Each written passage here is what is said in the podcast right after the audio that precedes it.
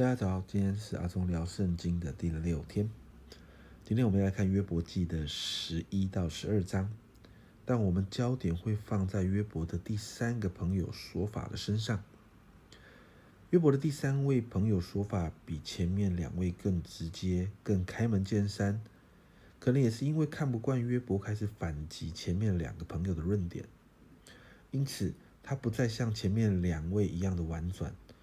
他直接在因果报应的定律下面定了约伯的罪，甚至在约伯记十一章的第三节这里说：“你夸大的话岂能使人不作声吗？你嬉笑的时候岂没有人叫你害羞吗？”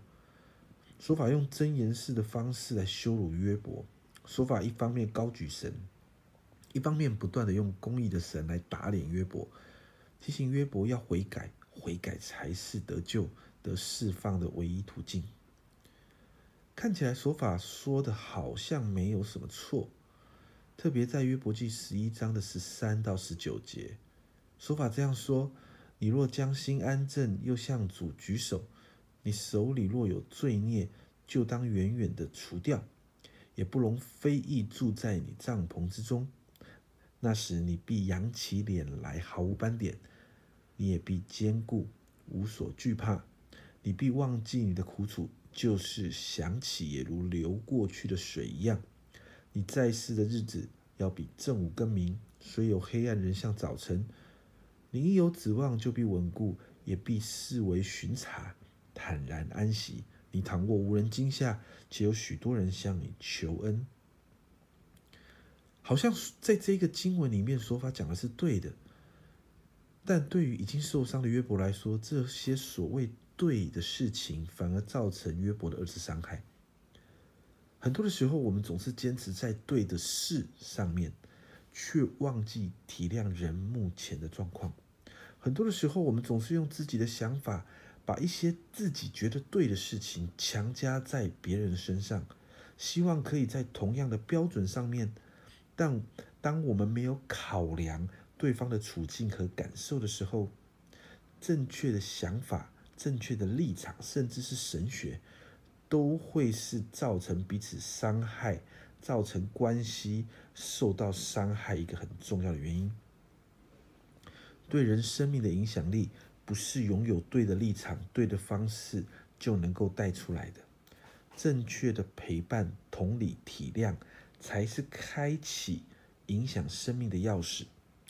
花时间去了解对方的生活。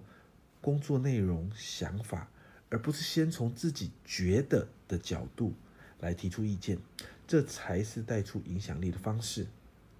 提摩太前书一章五节这里说：“但命令的总归就是爱，这爱是从清洁的心和无愧的良心、无畏的信心生出来的。”这里说到爱是从清洁的心，也就是对人没有什么利益的想法。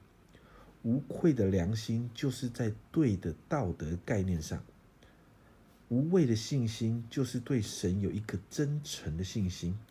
爱是从这三方面来的。我想，如果约伯的三个朋友在这三个基础上面讲话，也就不会这么难听了。而这也就是爱的表达方式。所以，今天我们要有一个操练。我们什么操练？就是我们在对所有的事情下判断之前。我们先要把自己带到神的面前来祷告，不是我们觉得怎么样，而是神怎么看；不是拿圣经的标准把人压死，而是帮助人怎么进入神的法则里面。批评和论断很容易出现在我们的生活中，看见问题很容易，但怎么解决问题？怎么解决问题中？怎么在解决问题的里面达到双赢？这才是智慧。这才是需要神介入的时候，这也才是需要神介入的地方。阿东聊圣经，期待每一个人，我们再一次在操练的当中，来提升我们陪伴的能力，来提升我们每一个人属灵的生命。阿东聊圣经，今天先聊到这里，拜拜。